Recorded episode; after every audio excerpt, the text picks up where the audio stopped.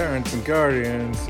It's time once again for the Fearless Parenting Show.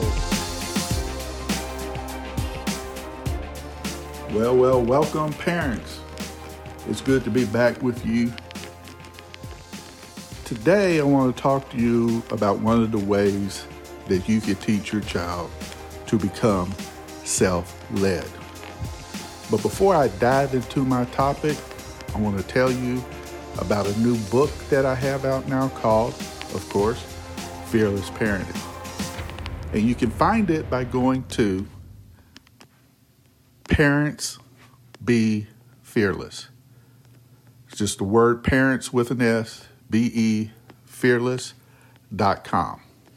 You don't even have to put a www in front of it.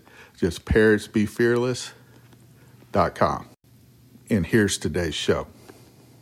Well, hello, parents and everyone out there. I want to share a couple of things with you when it comes to speaking with your child, particularly with your preteen and teenage uh, child. You know, a lot of times we as parents, we want to try to fix things. Our kids come to us with problems and we have a ready made solution, or we say, hey, let's think about that. Then we come back to them with a ready made solution.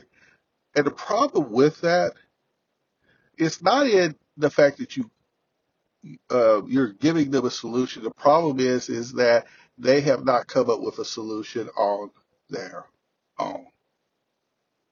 Now, it may very well be that after they have thought it through and gone down the path of logic, that they may stumble upon the same truth that you were going to put out there to them. But they need to work that process out themselves. So here's what I advise. If your kid come and say, hey, I'm having a problem in this area, ask them a series of questions rather than give them the solution. Well, what is the problem? Well, it's this. Somebody said something about me at school. I feel that everybody's, they don't like me.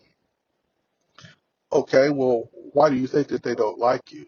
What, what have they done? You just walk them down until you get down to what the real issue is. Maybe it's fact that they think that everybody doesn't like them because of something that one person said.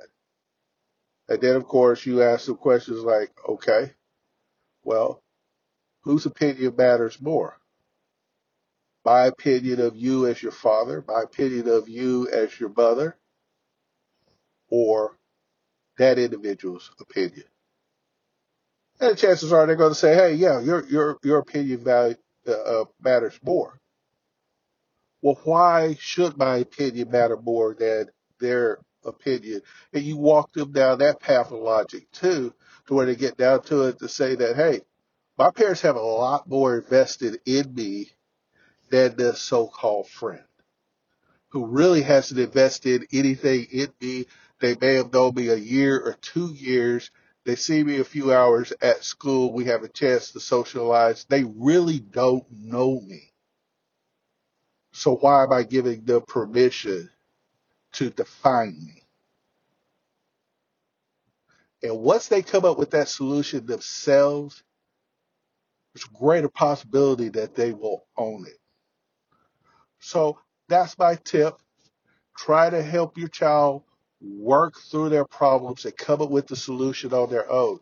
It, it is going to be frustrating and you're going to want to tear your hair out and you can come up with the solution a whole lot faster than they do. But, and the reason for that is because you have experience.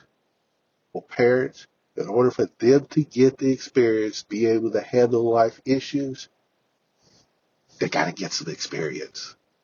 That means they're to fail, they're to fall down, but failure is not final. When you fall down, you get back up, you dust your knees off, and you go right back out there after it. Until next time, God bless.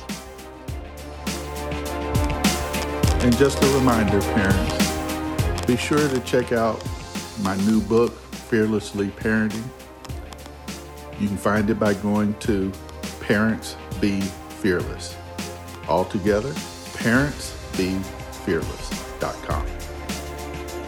Look forward to talking to you at our next show.